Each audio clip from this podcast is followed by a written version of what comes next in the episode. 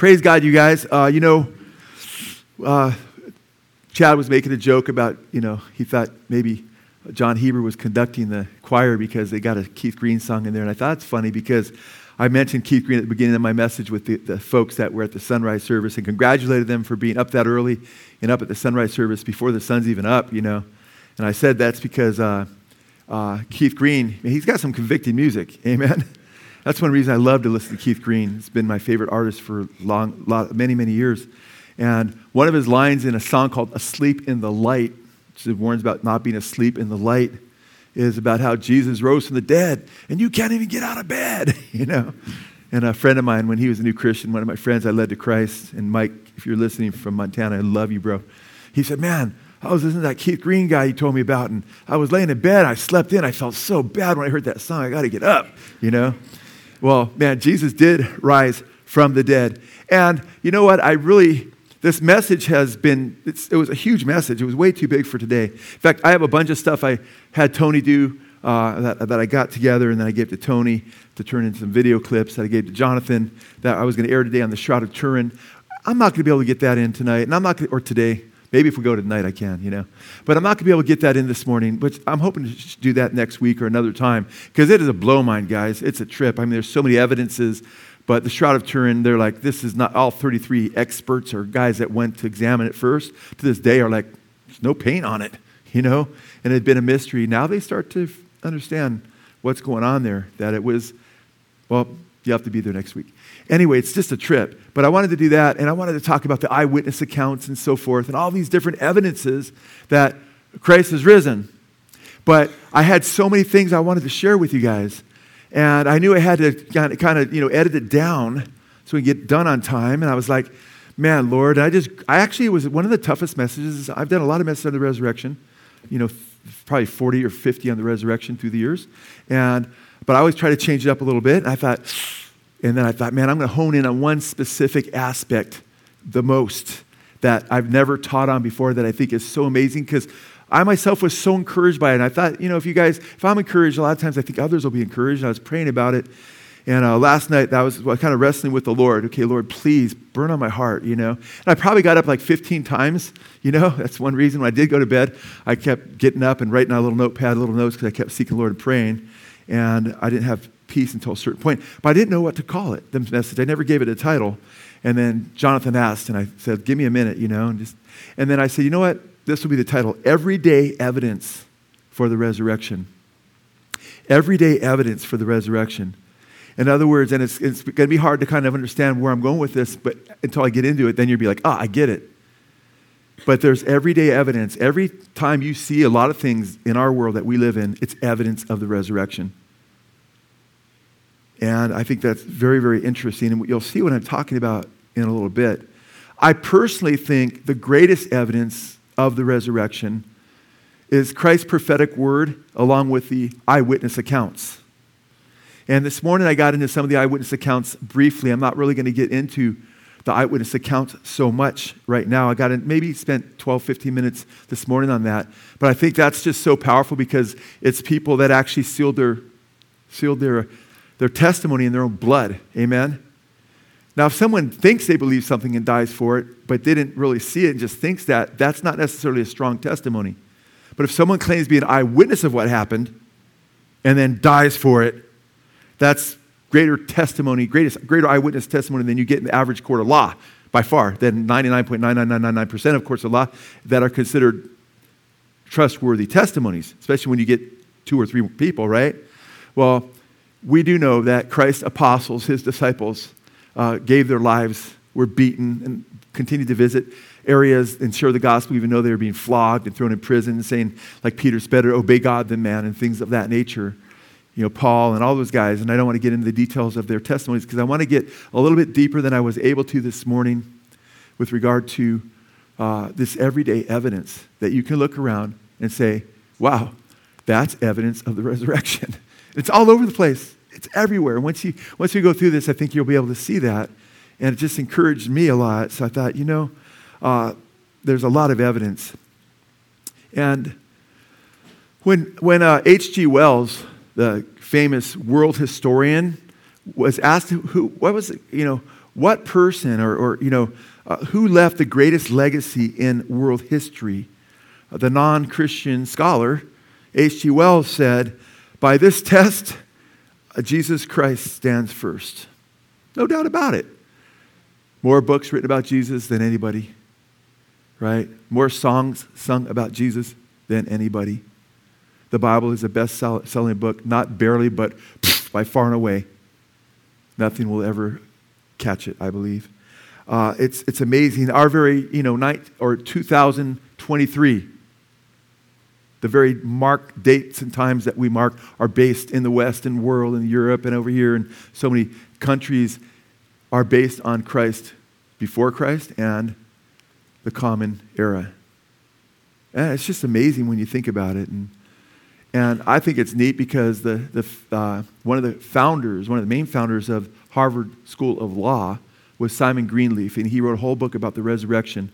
And he wrote a, he, he, his, his law books, which I think are uh, quite interesting because he's considered, is considered the greatest, the law of evidence. It's called a treatise on the law of evidence.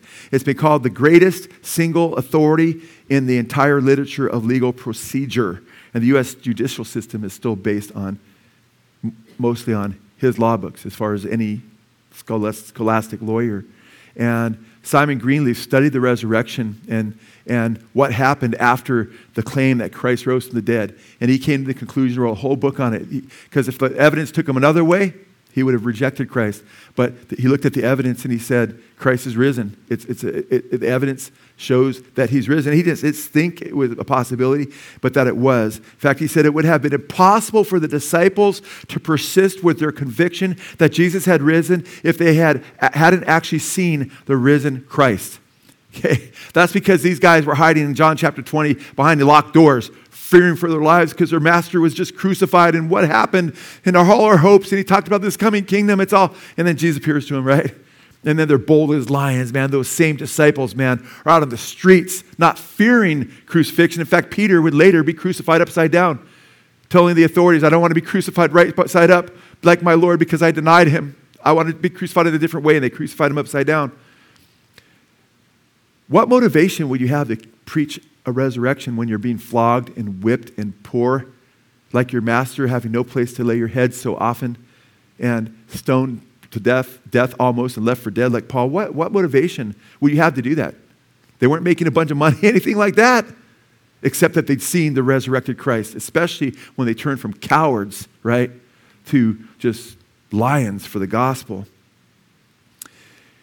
You know, and I love one of my favorite one, of my favorite testimonies about the resurrected Christ, some are like some of Paul's in Acts 26. I love that.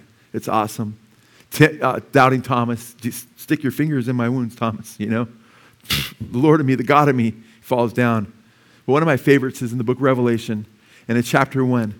The Apostle John says in verse 9 that I, John, your brother and companion in tribulation and in the kingdom and patience of Jesus Christ, he says, I was in the Isle of Patmos because he was in the Isle of Patmos because he was exiled there eh, by Domitian in the 90s when he was pretty old in his 80s or 90s himself, age wise, because he would not stop preaching the gospel. And Domitian, when you read about the emperor Domitian, Nero was killing Christians. Well, Domitian was also terrorizing Christians. And he put him there. And, Paul, and, and John says, I was on the island Patmos because the word of God, because the testimony of Jesus And he says, I was in the Spirit of the Lord's day, and I heard behind me a great voice as of a trumpet saying, I am Alpha and Omega, the first and the last. And what thou seest, write in a book and send it unto the seven churches which are in Asia, unto Ephesus, unto Smyrna, and unto Pergamos, and unto Thyatira, and unto Sardis, and unto Philadelphia, and unto Laodicea. And he says, I turned to see the voice that spake with me, and being turned, I saw seven golden candlesticks. In the midst of the seven candlesticks, one like the Son of Man clothed with a garment down to his foot, and girded about the paps with a golden girdle. And his head and his hairs were white like wool, as white as snow, and his eyes were as a flame of fire, and his feet were like unto fine brass, as if they burned in a furnace. Wow. And he goes on to say that he had uh, his voice was the sound of many waters. It sounded like many waters, right? In his right hand he held seven stars. Now his mouth went a sharp two-edged sword, and his countenance shined like the sun in the fullness of his strength. So what happened to Paul on the road to Damascus said this was a light brighter than the sun. And John says, I fell at his feet as dead. And he laid his right hand upon me, saying unto me, Fear not, I am the first and the last. I am he that liveth and was dead. And behold, I'm alive forevermore. Amen. And have the keys of hell and of death. And he said, The mystery of the seven stars, which thou sawest in my right hand, the seven golden candlesticks. The seven stars, the angels of the seven churches. And the seven candlesticks, which thou sawest, are the seven churches. Right? The things which you have seen, the things which are, and the things which shall be hereafter. And John was just blown away. And guess what, man? Do you think his faith was encouraged?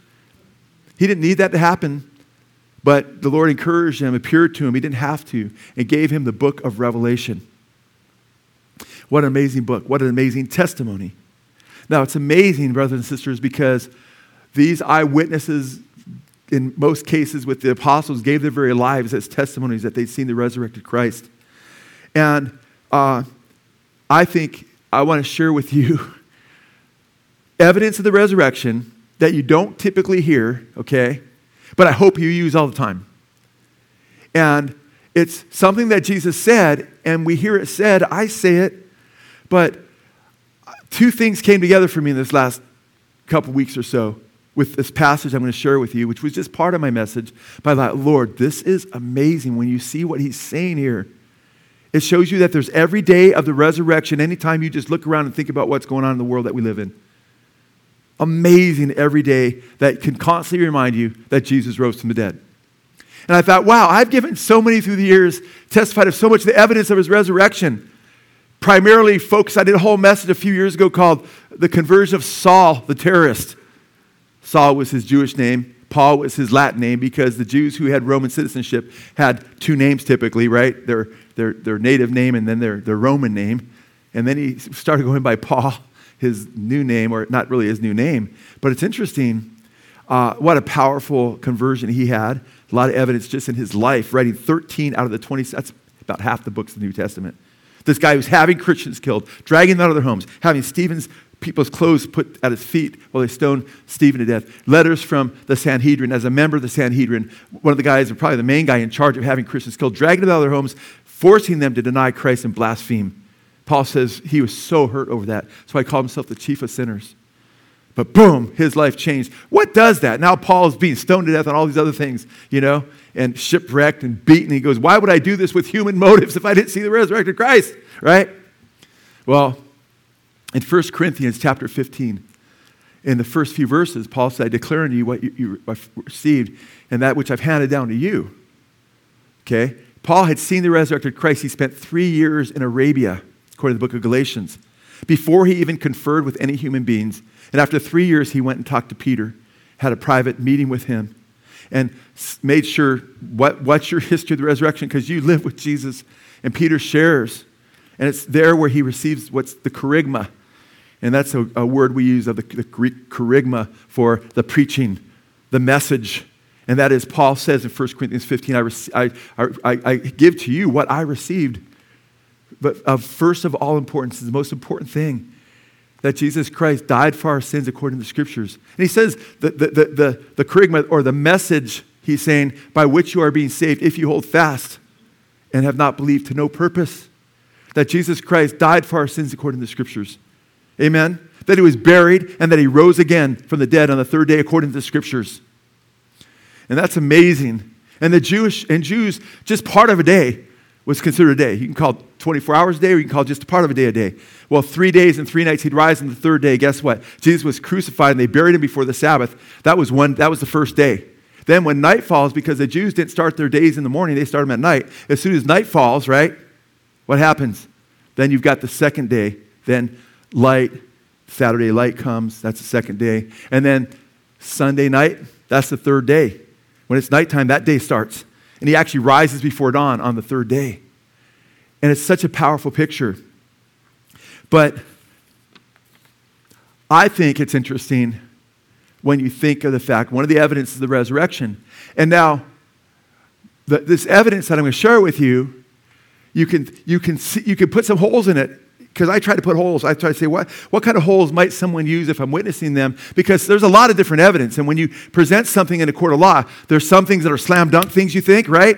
Fingerprints or DNA evidence or what have you that are more slam dunk eyewitness account. But some evidence is stronger than others. So when I look at the evidence of Jesus' resurrection, I look at it, I say, okay, how could you put, put holes in Jesus' prophecies about his resurrection? Because Jesus called it. He called it. He called it ahead of time. They'd rise from the dead. If I was a skeptic, how would I try to get around that? And then I thought, hmm, you know what? Because I was a skeptic before I became a Christian. And, but now I don't think, how, as a skeptic, how could I not? I, I, you can never move it. You can cut off my arms or whatever. I could, I, I could deny my, that was my hand if you cut it off. Quicker than I could deny the resurrection of Christ and who he is. He's made himself so real to me. But I like to do this to myself to, to, to, to realize that, um, you know, that uh, we're supposed to cast down imagination, every high thing that exalts itself against the knowledge of God when we're witness to people, right? So it can come up, well, you know, regarding this, his prophecies, somebody might say this, that, or the other. Well, I want to address that because it's quite amazing because the everyday evidence you talk about vouchsafes, proves, confirms, I believe, absolutely, uh, Jesus' prophecies about his own death, burial, and resurrection. He told the apostles, in fact, it would go over their heads because they wanted him to be this earthly king. Remember how Judas got it all wrong? Judas was like, and then all of a sudden, Jesus is, they're going to arrest him, they're going to try to crucify him. So Jesus, I'm going to cash in then. Well, he wanted a king that would kick the booty of the, of the Romans, right? And that, that wasn't God's plan. Okay, when he comes back, he's going to kick a bunch of booty throughout the world. But he wants to die for the sins of the world first to give everybody a chance to get, come to Christ. Amen. So what's crazy about this is he told the apostles that he'll be crucified, then he'll rise again. He said, I'm going to be crucified. I'm going to be uh, handed over to the Gentiles. He's, I'm going to be flogged. I'm going to be whipped, crucified, but I'll rise again on the third day. He told them straight up. And he said things like, you know, in John chapter 2, verses 19 through 21. He says, Destroy this temple, and in three days I'll rise it up. And they said, It took 38 years to build the temple, like he's talking about the temple in, uh, in Jerusalem. And, he, and then the Holy Spirit says in verse 21, But he spoke of the temple of his body. He would rise it up. And in John chapter 10, he says, I am the good shepherd. I lay my life down for my sheep, but I have the power, the authority to take it back up again. And he says that again in, later in the Gospel of John. Wow. I mean, he's making it just very, very clear, you know, that he will be killed, to be crucified, and he'll rise again. Now, that would just be so hard to understand because crucifixion was something the Jews really understood because Jews had been crucified by the Roman state. In fact, there were probably several people, too, right next to Jesus, but they'd often line the streets. Sometimes there were hundreds of people being crucified at once of, because of an insurrection or what have you, of Jews just hanging on crosses. This is what's going to happen to you if you cross the state of Rome. Well, how can you come back from a crucifixion, right? Especially when the spear is thrust into his side. Well, Jesus gave some really interesting prophecies. But when people say something, sometimes people misunderstand too. So, some of you who are baseball buffs in uh, 18 or 18, one of the leagues started in the 1800s, another baseball league, I forget which, what, what, some of you baseball buffs, one national started in one century, uh, American started in the, the other. Can't remember which is which, but they're pretty old. But, you know, right now there's kind of talk about how Mike Trout on the Angels will be, is probably going to be the best baseball player that ever lived if he keeps putting up these numbers that he's been putting up the last so many years. But then he got a teammate named Shohei Ohtani, or Ohtani, right, who's like amazing as well. He actually pitches like Babe Ruth did and hits homers and stuff. He got an MVP, what was it, last year? or the year before, recently. And now these guys on the same team, they bat right next to each other. Right? It'd be fun to watch a Dodger game against the Angels, you know. Although some, like Chad says, they shouldn't call themselves the Los Angeles Angels. That's not true. but it's interesting when you think about it because Babe Ruth is the one they have to pass, according to most people, because Babe Ruth is considered the best player ever because he pitched incredible games. His pitching was amazing. Had all these homers per at bats, his at bat ratio to home runs is amazing, and he'd be hard to beat. But when you think of Babe Ruth's most, most memorable moments in history, it's in at Wrigley Field. He's playing in Chicago, Wrigley Field, and it's 4 4 tie in the middle of the World Series. I think it was game three. And he has a 2 2 count. And the game's on the line. And guess what? He points his bat out and according to his teammate Lou Gehrig and others that were there, he pointed to the field, I'm going to hit a homer. He called it to the, the pitcher, like, I'm hitting a homer. Because the catcher was talking smack, bam, he hits a homer. So it's gone down. I mean, the news was all over the place. Well, it seems very simple what happened there, but it doesn't because other people say no. He pointed his bat. Everybody agrees he pointed his bat because you, you know you got the deal going. No, he's pointing the pitcher. You know, he's telling the pitcher, "Don't throw, don't quick pitch me again." In other words, don't like right after you throw a pitch, get ready and throw it before I'm in the box or ready. And now, guess what? There's a dispute among some baseball buffs, and it's been written about ad nauseum, you know, ad infinitum, over and over again, of what really happened there. Well, guess what? I don't know. and I'm glad my salvation doesn't depend upon it. But one thing I thought about do you think any of those guys who said he pointed the outfield, he's going to hit a homer, or said, no, he pointed to the pitcher and said, don't quick pitch me, do you think they'd go into a court of law and seal their testimony by giving up their lives? Any of them? No. But Jesus, but Jesus' apostles did. So many of them and so many of his disciples. And according to 1 Corinthians 15, over 500 people saw the resurrected Christ. And Paul says many of them are alive, to, most of them are alive to this day. That you can talk to them, like Paul, you know. And that's powerful evidence because they're sealing their testimony in their blood. But Jesus is prophesying that he will give up his life. That's, that's what's amazing. He's prophesying that he'll give up his life and that he'll rise again. But one of the times I mentioned a few different passages where he says that. But one that I don't, didn't mention yet, which I think is really profound when you look at its context, and I think really, really helpful for you and me when we're witnessing to people. And I think it, when you look at the argument, aside from the broader context of what Jesus is saying here, it's a powerful argument. But when you add in a dimension that is easy for us to miss, I missed it too for years. I'm like, what in the world? This is crazy. This is a great, this is one of the evidences I use, but now it's like a slam dunk evidence, you know? It's one of those evidences I use because it's there and it kind of, with the other evidence, it just becomes overwhelming. But this piece of evidence by itself is quite overwhelming. And that is Jesus, the scribes of the day, okay? The nomikos, uh, uh, in the Greek, the, the these scribes, the scholars of the day, were questioning Jesus, you know. They knew he was doing. Some of them, like, like Nicodemus, the teacher of the Jews in John 3 says, We know that you're from God because no one could do these signs except God be with him. But they continued to try to reject him. And, and they said to him things, uh, the Pharisees and scribes were questioning him at this point in, in Matthew 12. But it's interesting, earlier in Matthew 12, he's gotten into it with them already. And he warns them about the sin of blasphemy of the Holy Spirit because he's doing miracles they can't deny. But they're saying, it must be a demon. So instead of saying that miracles aren't happening, they have to admit there's, there's dead people, people that were dead that are walking. He rose a few people from the dead. He has the power over life, okay?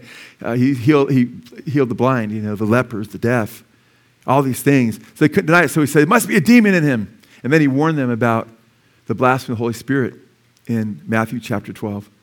And he warned those who had said that to make the tree good or evil. Still gave them a choice to make the right decision even after they said that, but he warned them. Now it's quite interesting because a little bit later in Matthew chapter 12, something really fascinating happens. He says to them, he gives them, he's done all these miracles, but he gave them one main sign that's irrefutable. They wanted like an irrefutable sign. So he's going to give them an irrefutable sign. It says in verse, if you go to chapter 12, verse 38, then some of the scribes and Pharisees told Jesus, Teacher, we want to see a sign from you. But he replied to them, An evil and adulterous generation craves a sign. Yet no sign will be given to it except the sign of the prophet Jonah. Because just as Jonah was in the stomach of the sea creature for three days and three nights, so, the Son of Man will be in the heart of the earth for three days and three nights. The men of Nineveh, now this is interesting. So we think about that and we're like, yeah, that's, that's powerful. What a, that's a powerful illustration, you know? Jonah in the belly of the great fish for three days and three nights. But there's more to what he's saying here. And my mind goes right to that right there. And then my mind goes to the next part when I'm thinking of repentance and how it's critical for salvation and so forth. But if you look at it as being tied to the sign that he's going to give them, it's very eye opening. Listen to what he says next. The men of Nineveh now, Nineveh was the capital of Assyria, the great empire right? And Assyria was a powerful empire before Babylon and so forth. The men of Nineveh will stand up at the judgment, Jesus said to these Jewish leaders. The men of Nineveh will stand up at the judgment and condemn the people living today because they repented at the preaching of Jonah. But look, something greater than Jonah is here. Isn't that interesting? Something greater than Jonah is here. Someone for sure, Jesus. But something's going on that's greater than Jonah here. And this is a sign I'm going to give you. And it's tied to what happened with Jonah is going to happen to Jesus. But it's going to be on a greater level. It's going to be because the person is greater. Now, this is fascinating. Uh, first of all, you, you have to ask the question Is God powerful enough to preserve a body inside a big sea creature? Can he do that? I don't know if God could actually do that. Of course, he could do that. If he created the universe, that's easy. Amen? That's like easy. That's one of those easy things. I like what God's bringing judgments on the Egyptians, and it says it's the finger of God. I'm like, whoa, man, I, the finger does that stuff? Ten plagues? What's it like when he flexes his bicep? You know, God's pretty gnarly, right? So this is something he could do with his finger, and uh, it's quite interesting. And but he can't cause you to live in someone else like that. Any of you women been pregnant here? Everybody here lived in a body. Unless you're like a test tube baby, I want to meet you and give you a hug. That's cool, you know. But everybody lived in a, a body. And also, it's quite interesting because when you think about it, uh, some of the phrases used in the book of Jonah, when you look at it, in chapter 2, for instance, he says, I descended to the roots of the mountains. The earth with its bars were around me forever. But you have brought up my life from the pit. Interesting. O Lord, my God, while I was fainting away, interesting, I remembered the Lord. Then the Lord commanded uh, the fish, and it vomited Jonah up onto dry ground, or to the dry land. Now the word of the Lord came to Jonah the second time, saying, Arise, arise, and go to Nineveh. Now it's very interesting. Fainting, arising, you know, of course, when this is being written, the prophet is not even realizing that this is all a picture of Christ. But it's interesting, the term for pit, the phrase is used of, like, the same phrase is used in the Hebrew for the belly of Sheol, which was considered the spiritual realm when someone actually had died. Uh, the, the, the word nephesh used for his soul, and then fainting, okay? Uh, uh, is kind of interesting because that word Hebrew is used of someone taking their last breath. It's kind of interesting. And the word arise is interesting because Jesus in Mark 5:41 uses that word when he raises Jairus' daughter, Jairus' daughter from the dead. In Mark 5:41, it says, taking the child by the hand, he said to her, uh, Talitha cum, uh, which translated means, little girl, I say to you, get up or stand up. Someone who's dead. It's used for rising someone from the dead. Uh, am I saying that Jonah was actually probably dead in the sea creature? I'm not positive. I can see it either way. Either way, it was a miracle, right? Either way, God had to do a miracle. Some atheists will say, you know, how you can't live in the belly of a big sea creature for three days. That's impossible. You know, a lot of these, you know, how could that happen? Well, we're not saying it was a natural phenomena someone preaches natural phenomena, they're missing the whole point. It's a picture of Christ's resurrection, which was a supernatural phenomena. Amen? Which is quite interesting when you think about it. Now, it's interesting. Could you now his body, because Jesus in his resurrected form still has scars when you read the scripture, amen? His faith, face could actually still have some marks on it, okay? Some of the scars to one degree or another. Uh, we don't know how much. But we know his hands and his feet because he told Thomas and his side he could stick his fingers into the wounds. So God didn't fully restore him because he wanted to preserve his love, to show his love for us for all eternity, which is really beautiful, isn't it? Now, it's interesting because, but can you imagine him being vomited? You're sitting there on the beach, you know, maybe you're proposing to your bride, and all of a sudden this whale comes up. You're like, that's a trip, right? And you're just like, ah and it's like burping. You're like, it has gas. And you're laughing. And all of a sudden, pukes this dude out, right? And he walks out, and his body has been in this gastric juice for who knows how long. I mean, that would mess you up. And if he died, God restored him, but probably like Jesus, left some scars there to get their attention. Amen? And then he steps forth and he says, Repent. And you realize what just happened to him. You're like, Tell me more, you know? you know? So when you think about it, it's quite crazy what that must have been like, you know? I'm like, wow.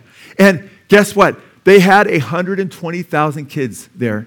It says, because Jonah didn't want to go, remember? Jonah didn't want to, Jonah didn't, God said, go to the Ninevites. He's like, no, I'm going to Tarshish, which is Spain, the opposite direction on ship, right? God allows this huge storm shaking the ship. It's going to just be destroyed. And of course, Jonah, he's thrown overboard basically. And this all goes down, and God takes him the opposite direction, which is really interesting to me because uh, the people repented. Nineveh repented. And now Jonah didn't want to go to Nineveh because the Ninevites were incredibly wicked, okay? I mean, we're told in the scripture, when you look at Nahum and so forth, you see that they're called the people of bloodshed in the scripture. And I've been to the British Museum a few times. And I've done that not to, I didn't fly to Britain to go to the British Museum, but I'd have layovers there when you go to Israel. Two or three times I was able to go in the British Museum. And when I've been there, every time I want to go to the Nineveh site. It's got those pictographs, you know, just of their history they've preserved of it. And it shows you just the brutal way they treated people. And it's crazy. And some of the ways they treated people, they're not all in the pictograph, but some are, where they'd bury you under the ground, except your head would stick up. So then animals could ravage you and eat you, you know. Pretty, pretty sick people, you know. At, you know, they were needed repentance. Uh, they would take their captives by fish hooks. The women as well, big old fish hooks and stick them so they'd have to keep up or they'd have their face ripped off, you know. They'd flail you and they'd stick you on poles that would slowly go down as you sat on the, as you're on the pole and you couldn't get off. And as you moved, you'd go down further and you'd impale you and get into your, your heart, you're, you're dead. If you went to invade them, the Assyrian Empire was radical, man. All kinds of skeletons of people they murdered across their walls to cause fear and trembling. So when Jonah is told, and the Assyrians were enemies of Israel, Sennacherib uh, was uh, one of their enemies and was and later on, after this, you know, he'll, we'll see the Assyrians take the northern tribes captive, the 10 northern tribes captive, before Judah went captive to the Babylonians. Now, it's interesting. So, Jonah, he doesn't want these guys to get a chance. He wants God to just judge them. I'm not going to give them, a, I don't want to give them a chance to repent. He goes the other way. We know that's the issue because God says, you know, that's a long story, but God later says to him, you, you know, you should have compassion on those people, you know. He talks to him about it a couple different times, once at the end of the book and once earlier that there's 120,000 that, you know, don't know their left hand from the right, Jonah. And it's quite, quite kind of, it's really interesting because he doesn't want to go there, but he goes there. And there, the land was a total of 60 miles around. We're talking about Nineveh. The walls, 100 feet high, okay? Crazy, powerful.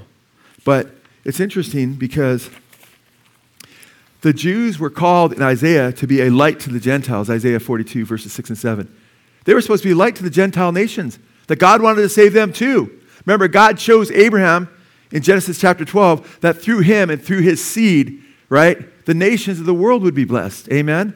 But what happened, a lot of the Jews looked at, hey, we got the law. We have a special relationship with God. We're the chosen ones, you know. God wants us. We're it. And they became ingrate, ingrate, ingrates, you know, where they focused on themselves and it became very, very heartbreaking. Uh, and guess what? Jesus stuns.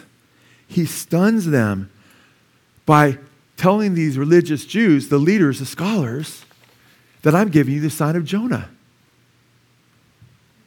And not that he just came out of the big sea monster after three days. Who knows what kind of creature it was? What specifically? Some say a whale, some say some other sea creature. We don't know, it doesn't specify but uh, something big enough to gulp him down. Three days and three nights, you know, or And Jesus was in the heart of the earth, by the way. His body was buried, and then his spirit went into the heart of the earth to uh, set captivity captive, those in Abraham's bosom, or in what was called also paradise, next to the bad side of Hades, right? He set captives free in his train. Now, it's interesting because when we look at the narrative, I think it's fascinating. This is what's fascinating to me, is Jesus is saying very clearly that the men of Nineveh, the ones that repented, they're going to rebuke you. They're going to condemn you because one greater than Jonah is here with you now. And you, they repented at Jonah's preaching. Which, by the way, shows you that the Lord does want people to repent. Amen. And that He does want people that don't repent and reject Him to be saved. Amen. Don't let anybody tell you the opposite of that, okay? God loves you. Don't wonder if He loves you or not. He wants you to repent, though.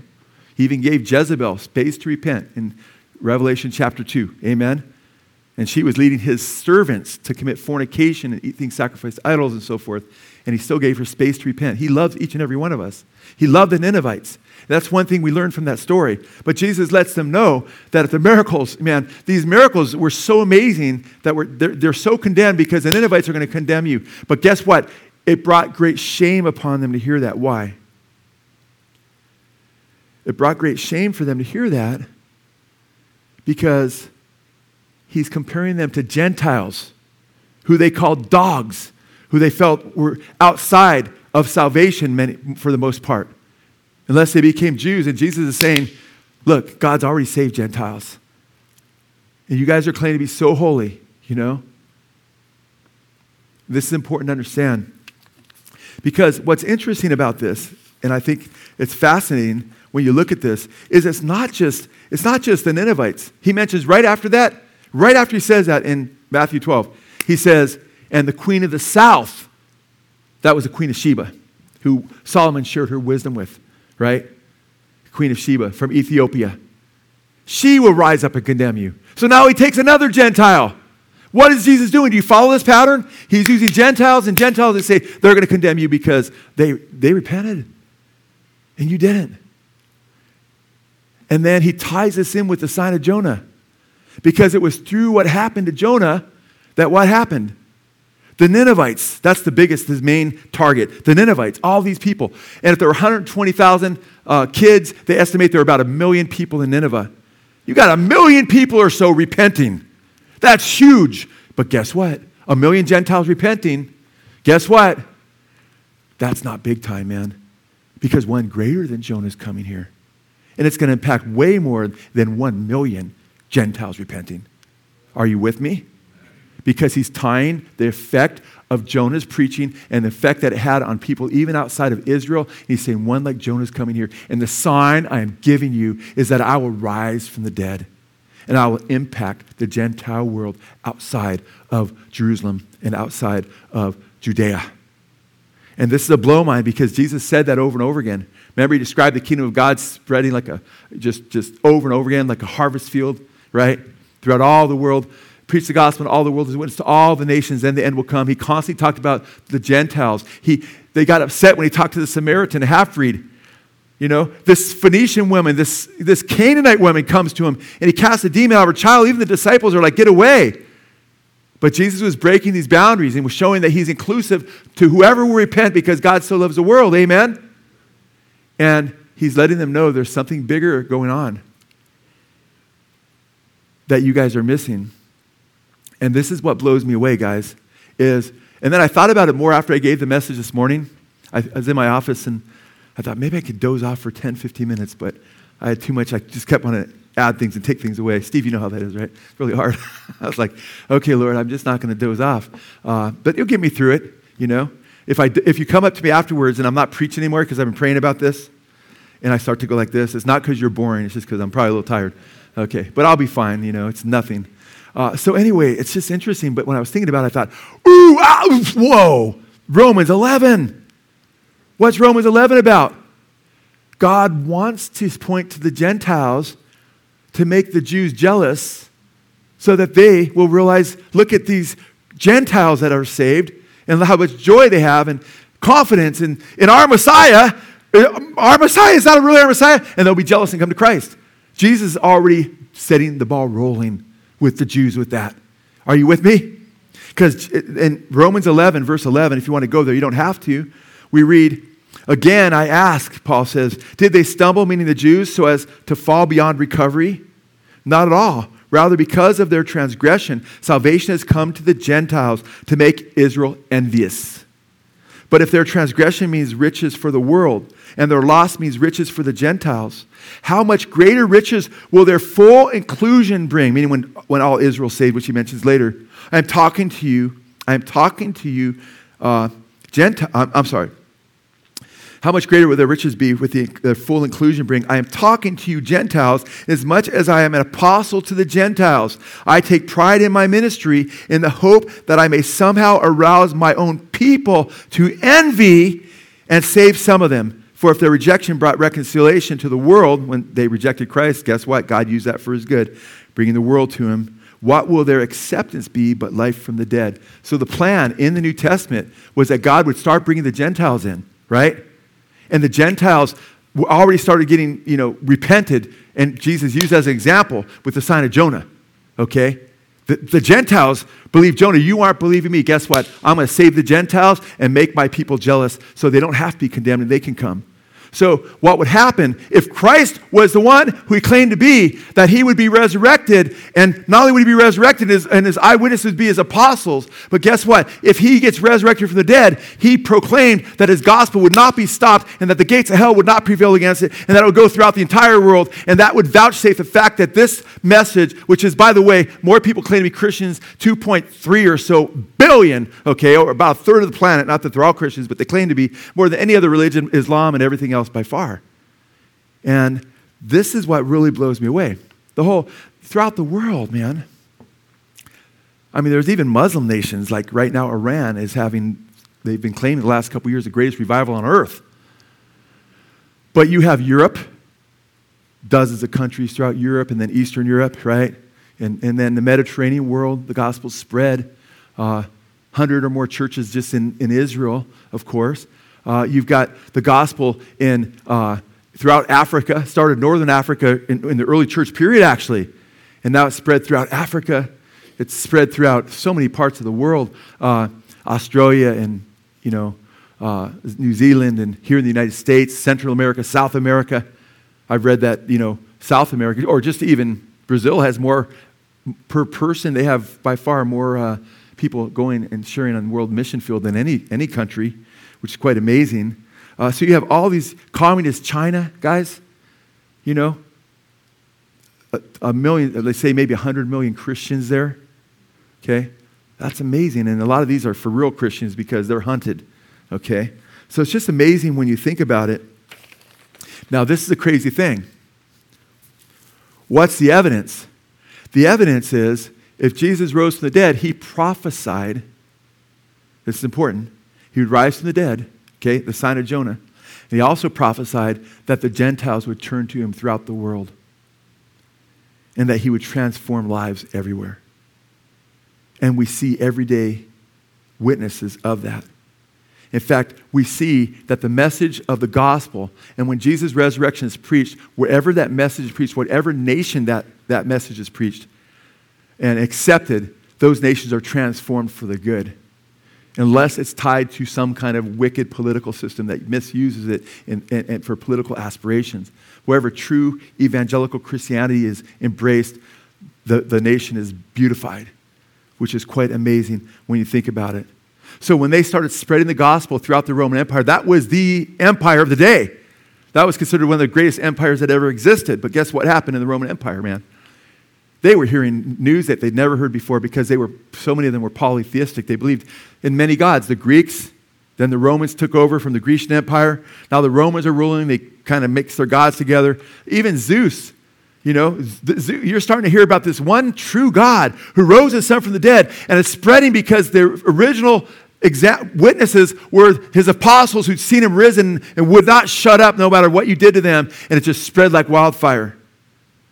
And people started understanding, well, there's one God, and we're made in his image. And if he rose from the dead, and this, this God's the true God, and he rose from the dead, then we're made in God's image, and we should probably treat each other differently, you know? Maybe we should obey, uh, they're being told, for God so loved the world that he gave his only begotten Son, that whoever believes in him should not perish, but have everlasting life. You mean he loves my slave that I beat? Yes, I do. You mean he loves that little girl that I just committed infanticide on? I just killed her at the age of two? Yes, he does. And all of a sudden, people were convicted, and the Holy Spirit convicted them of, of, sin and of righteousness, of judgment. And just like Nineveh came to repentance, the world around them, it says the book of Acts, was being turned upside down. But the chief god among the Greeks, and then the Romans would, you know, they'd use a counterpart, right, was Zeus. Zeus, if you read about Zeus, was he a good god? Zeus was a fornicator. He was a rapist. He raped his own family members, okay? And the Bible says those who worship false gods become like them. So he wasn't the greatest example for the people that worshiped him because if they raped somebody, guess what? Well, Zeus did it. Really incredible when you think about it. Now, it's interesting in the Roman Empire, even the word agape, the Greek word agape, be, received a new meaning. It was like, uh, it also was infused with the love of God. It could mean be used in various ways, but it's interesting because the way when Christians got a hold of that word, they use it often of God's love, a sold out kind of love. And it's interesting because the Roman world was tripping out on the Christians. And it's, it's because the Romans generally were indifferent towards suffering. They didn't value life, many of them, very much. And, and infanticide was widespread throughout much of the Greek and Roman world.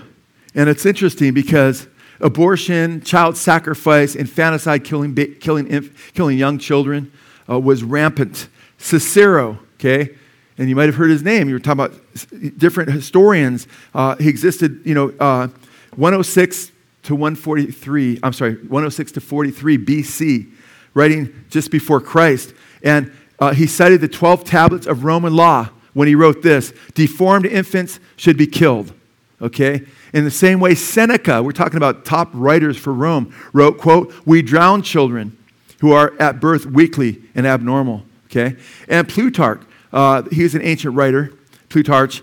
He discusses the, uh, uh, the child sacrifice uh, by the Carthaginians. And he writes about how, quote, they offered up their own children, and those who had no children would buy little ones from poor people and cut their throats as if they were so many lambs of, uh, uh, or young birds, while the mother stood by without tear or moan. People have become so calloused. A lot like Romans 1 when they're given over to a depraved mind when he talks about the antediluvian world. And the people were wicked. I mean, think about you. Sometimes you think, oh, well, Germany and England, these were countries that existed with just a bunch of civilized people in the time of Jesus. No, they didn't. Germany was like the American Indians, had all kinds of tribes fighting each other, right? Even England, you know, you had tribes coming from Germany, you had people from uh, the Vikings from other Norse places, and you had Romans, you know, everybody fighting against each other, and they're all sacrificing their different demon gods, you know? Until the Romans got impacted by the message of Christ, then people became, started to become literate. And it's really interesting when you study the beginning of England, you know, and I don't have time to get into all that, but it's really fascinating uh, to see. But it's interesting because the Romans would talk about, we have the church fathers would talk about how they said of the Christians, look how they love one another. It blew them away. Jesus said, You'll be known by your love for one another. Amen. But what's interesting is we have a letter from Roman sources, their history of Pliny the Younger, writing to an emperor, right, named Julian, and uh, an emperor uh, named Julian, who was the emperor at the time of the Christians. And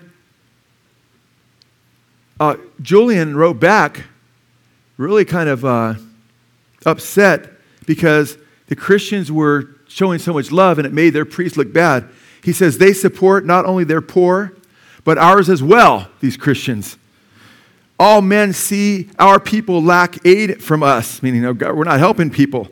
And he proposes that they imitate, the priests of these pagan gods imitate the Christians and what they're doing. The Christians would take the babies that were put on a wall to just be destroyed or die, and they would adopt them. The Christians would take people, people's family members who were thrown on the streets because they had some kind of plague and risk their own lives and take them in and bathe them and love them and nurture them. Isn't that amazing? And this, this love spoke volumes because these people were able to say, Well, I love because my master loves. Because Jesus loves. Because Jesus said, For God so loved the world that he gave his only begotten Son, that whoever believes in him shall not perish but have everlasting life. And it's like, Well, we, you were just like us. What's happened to you? I found Jesus. And the gospel just spread all over the place, guys. And that's what Jesus said would happen, didn't he? Dr. Jeremiah J. Johnston, in a book on the resurrection called Body of Proof, which I it's a really good short read, it's a good book. Uh, he says, quote, the Christian influence was such that by the end of the fourth century, a few centuries after Christ, when the Roman Empire itself, rife with corruption, was beginning to crumble, philosophies of racism disappeared. Cruelty, such as crucifixion, and the gladiatorial games came to an end.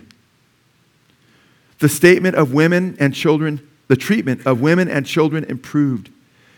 And as time went on, no more intellectuals called for the infanticide in the name of eugenics or economics. Slavery began to recede. Isn't that amazing? You know who built the most the hospitals through ancient times? Christians. The orphanages? Christians. It's not like the Buddhists were going and building a bunch of orphanages and hospitals, or the Muslims. The Christians were doing that, guys. This is stuff you probably won't hear when if you watch 60 Minutes or some secular news program because they don't want you to see history. When, even to this day, when there's a huge catastrophe, who are the first ones typically on the scene bringing aid and help and compassion? It's not the atheists, it's the Christians. In fact, it's interesting when you think of slavery and you think of Wilberforce and Wesley, they were Christians that stood in the forefront of trying to stop the Atlantic slave trade. And now it's interesting that Christians brought an end to uh, slavery through their influence in the Roman Empire. Then guess what? The Christians were on the front lines and stopping uh, the movement as the, as the abolitionists, stopping selling people, kidnapping people, and then selling them in slavery. Uh, Christians stood up against that. But guess what? Secular philosophers like John Locke, you guys know him or have heard of him, Edmund Burke, okay, David Hume, right? Thomas Hobbes, Voltaire, a wicked blasphemer of Christ. All these guys had slaves or, or sold slaves or defended slaves. Even in Islam, you can go to Muslim countries, you can go to Sudan or you can go to Saudi Arabia and still slavery is legal. Why not? Muhammad owned slaves and he sold slaves. And he had some horrible names he called slaves, his slaves, mocking them. Brothers and sisters, man, Christianity is different. That's because our Lord is different. He's not Zeus okay? He's not Allah, okay? He's not some pagan deity. He's God in the flesh.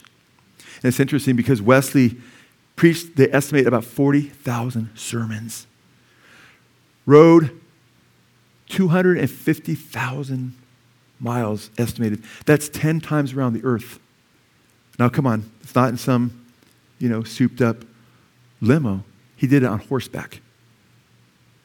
That's mind boggling. This man wanted to see people saved. And he wrote to Wilberforce, and we have his letter that Wilberforce received when Wilberforce was in the parliament trying to speak against slavery. And Wesley wrote this on February 24th, 1791. We have Wilberforce had the letter. A week before Wesley died, listen to what he wrote Dear Sir, unless the divine power has raised you up to be uh, to come against this slavery he says I, I see not how you can go through your glorious enterprise in opposing that execrable villainy, which is the scandal of religion, of England, and of human nature. Unless God has raised you up for this very thing, you will be worn out by the opposition of men and devils. Then he says, But if God be for you, who can be against you? Are all of them together stronger than God? Or be weary of well doing? Then he goes, I say this Go on, in the name of God and in the power of his might, till even America or um, even American slavery, the vilest that ever was seen under the sun, shall vanish away before it. Your affections, your affectionate John Wesley. I love that. He's 87 years old and he's still fighting. He can't preach like he was because he's getting sick. He had this incredible constitution. I don't know how this guy did this for all these years, but he's not retired. That's why I say I don't want to ever retire. I'll just be rehired doing something like that. Was writing a letter saying, stop, you know, whatever do this. So there's John Wesley. And can you how fired John Wesley was like the best evangelist probably after Jesus and the Apostle Paul? And he all a sudden, this Wilberforce like, I'm not going to give up because he wasn't making any headway. And he wasn't getting a lot of support. George Whitefield, you know, his, you know, another Methodist who was on the other side of the aisle theologically defended us having slaves. Wesley says, wrong. And he is wrong. Now, biblically, I mean, was, uh, biblically, half the world was enslaved, okay? And biblically, you were warned that you couldn't kidnap someone and make them your slave. That was, it was a, it was a, it was a capital offense. But if you, there's a war, you can kill the people or you can make sure they don't kill you and, and have them serve you. Or if someone uh, owed you a ton of money, the way they'd pay off legally is they could work it off and they would consider an indentured servant, a slave. And you could be born into it as well from that family, but you could also, how did God said you have to let them loose after seven years, even if they stole you a bunch of money. In the seventh year, this is the year of their freedom. But God was going to bring Christ in the world, which he did. Amen. And he was going to rise from the dead. And Paul, in the New Testament, Christ is risen, says if you can get your freedom from your slavery, get it. Okay? And guess what? That Christian ethic influenced the world. But I just mentioned several secular philosophers. They're, they're the top philosophers in the, in the so called Enlightenment era. We're all for slavery. It wasn't going to go away without the Christian influence. Do you understand that? You know, what, you know what the world would be like if Jesus had not risen from the dead? All kinds of people would still be enslaved. Do you understand that? The art wouldn't be nearly as beautiful as it is because think of all the artists. Think of the biggest and most beautiful and most precious pieces of art in antiquity. It's Christian art, right? Whether you're talking about paintings or you're talking about uh, you know, stuff done by those who claim to be Christians or inspired by Christianity, whether it's the Sistine Chapel or whether it's Da Vinci stuff or whatever. A lot of these guys claim to be influenced by Christ. The architecture, scientists, okay? Boyle, okay? Uh, uh, Fair, uh, Fairway, uh, Sir Isaac Newton, right? I mean, you can go and look at the founding fathers of modern science and guess who they are? Galileo. Copernicus. I mean, go on and on and on. These guys all claim to be followers of Christ. Not saying they're all bona fide, born again Christians, but they all claim that. Why are they doing science? How come? Well, that's because, well, what's that because of? Come on, man. Humans supposed to be around 100 million years if you're an atheist. What took you so long? Well, uh, that, well, wait, what was going on in China, man? What was going on in Japan? There wasn't all this science by those folks. It was those who believed that there was a God and there were concrete laws of, of, science because he was a God of order and believed we could find out some of the things he's doing by looking at the natural world. Mind boggling. Are you with me? I mean, think of the impact Jesus had. A hundred huge universities were started to preach the gospel and share the teachings of Christ the teaching spread, literature and understanding. Um, I'm talking about Harvard, Yale, Princeton, Dartmouth, Columbia, Oxford. Have you heard of any of those? These all started out as Christian universities, guys. What happened? Well, when you get away from the message of Christ and you allow Satan to come in, of course, then the message gets tweaked. And that's why we're called to fight against that. Uh, because of Christ, human rights and democracy was influenced, uh, influenced 100 different countries that accepted human rights. Over 100 countries now. Okay? Uh, you got all these Red Cross, you ever heard of them? World Vision, Samaritan Purse, Mercy Ship, Salvation Army, all founded by professing followers of Jesus Christ. Are you still with me? Think about it. What are the big Muslim and atheist organizations that are saving people for the last 150, 200 years? Oh, they're going to pop up here and there because guess what? They see the Christians leading by an example. Like, guess what? The Emperor Julian. Because guess what? The Bible, right now, uh, you know, a lot of people in the LGBTQ or LGBT movement and all these other letters now, it's getting hard to follow. Uh, they're like, you know, they'll come against, well, the women, I mean, now a man can be a woman and, you, and you're against women if you don't agree that that man's a woman. You have all this stuff going on now, which is really sad because it's getting twisted now. But guess what? Christians were on the forefront. They were the examples to save babies. Jesus said, Let the little children come to me, even when his own disciples didn't understand how you ought to treat kids yet. And he said, No, let the little children come to me, for such is the kingdom of God. Amen. Paul Jesus talked about one man and one woman, even though many of the Jews, that's in Matthew 19, believed in polygamy. And even in Paul's times, when he, Paul says in 1 Timothy 3 that a leader, a Christian leader, must be the husband of only one wife, a one woman man. Well, guess what? The Jews in Pax Romana allowed, sorry, the Romans allowed the Jews to still practice polygamy. The New Testament's like, no, this isn't God's plan. In fact, the Bible says in 1 Peter chapter 3, Peter says that you treat your wives in an understanding way and that they're joint heirs of the grace of life. They're your teammates. They're just as human as you are. Jesus died for them just like he died for you. They're joint heirs of the grace of life. And Paul said, Husbands, love your wives in the way Christ loved the church and lay your life down for your wives. Amen. That blew people away because women were like considered slaves by many men. We own you. That was the mentality. And this had an impact all over the world. I think that's quite amazing.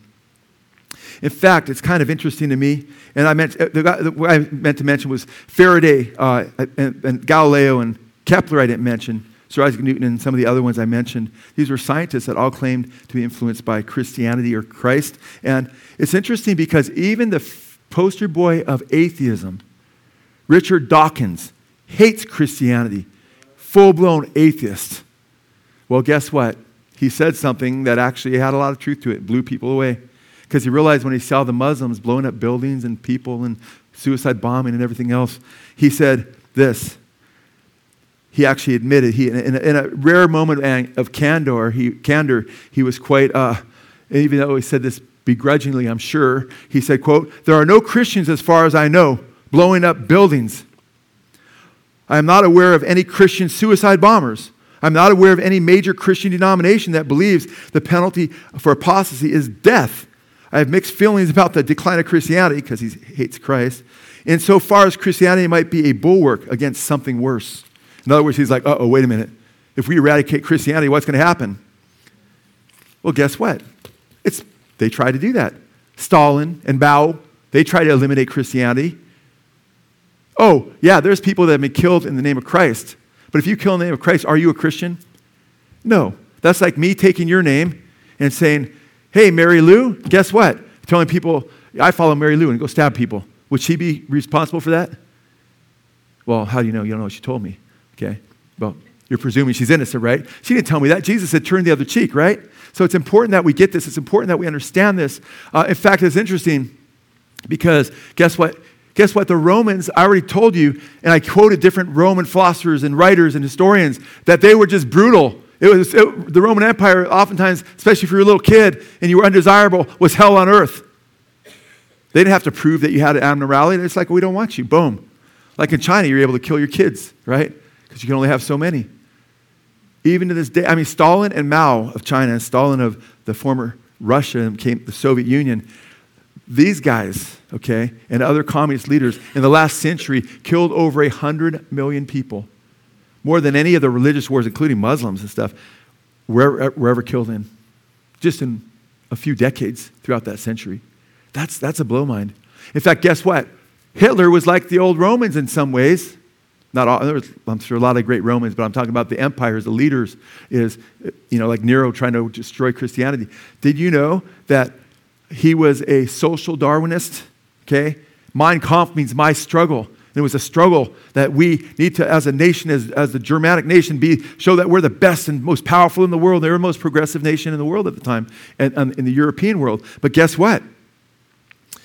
When Hitler was, uh, Hitler admitted, he admitted the great impact that Christianity had on Europe, European culture.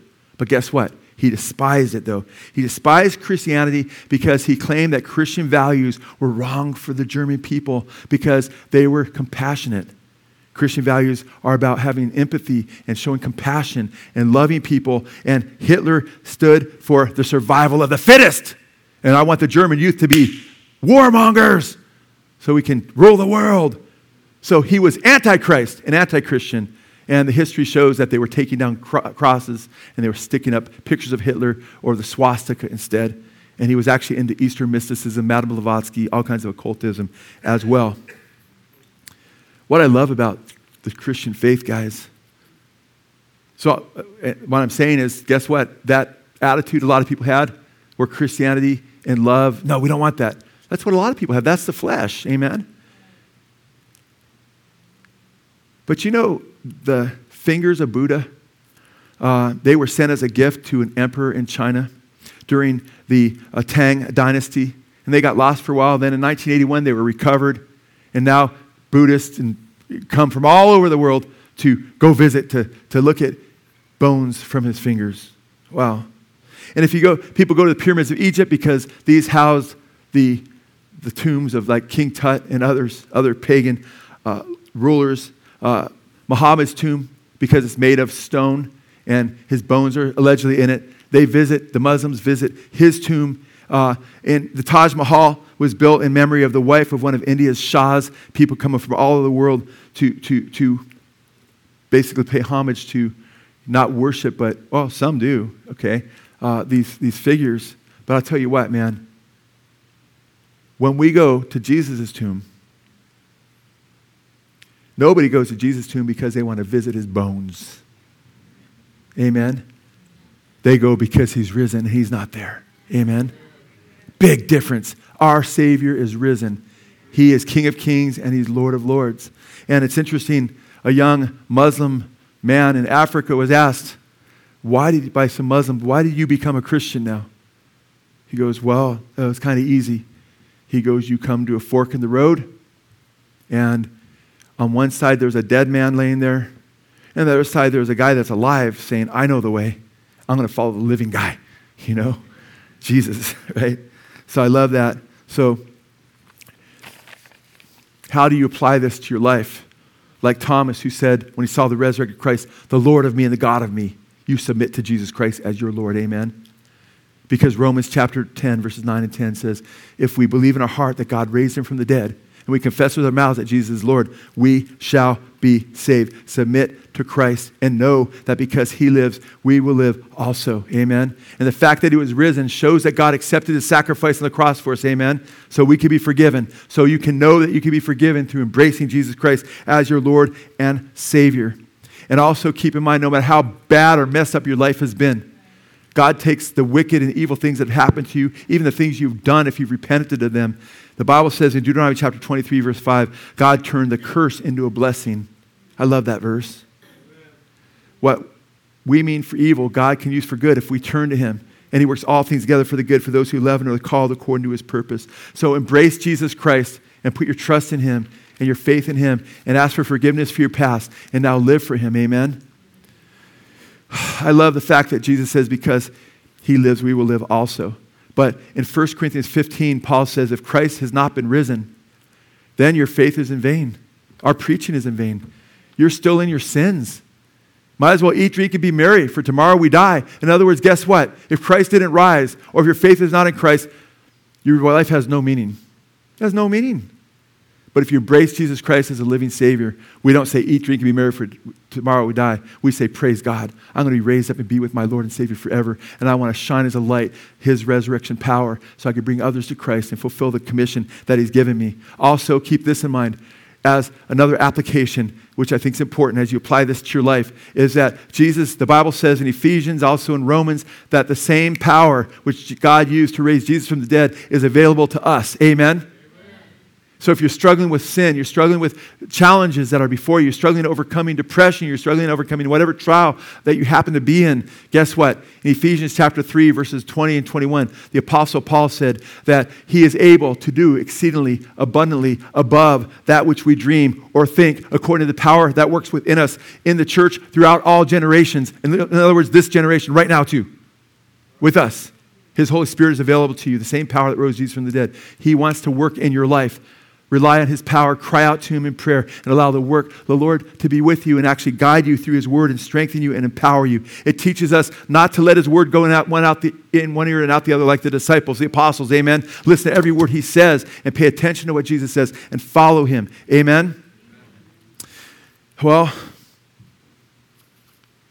Jesus said in John 5 28 and 29, the day will come when all the dead will hear my voice and they that have done good, meaning they've embraced Christ and their lives have fruit, will be risen to eternal life.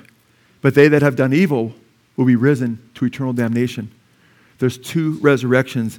Make sure you are embracing Jesus Christ as your Lord and Savior. Amen. Because you will be resurrected to face God at the great white throne judgment.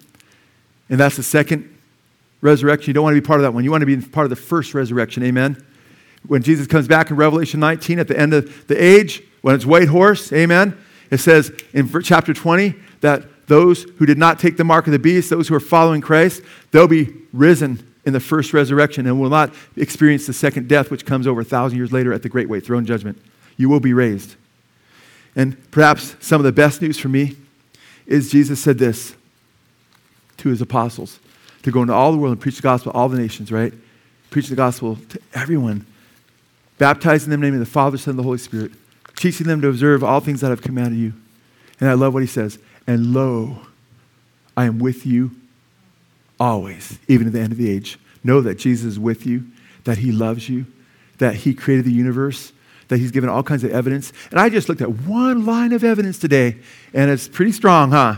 You could look around, and when you see literature, when you see, even though people misuse it now, when you see science, when you see architecture, when you see how people talk about the rights that people should have, and that, and by the way, our rights stop at somebody else's nose. You don't have the right to take their life, kill their baby, kill your own baby, right?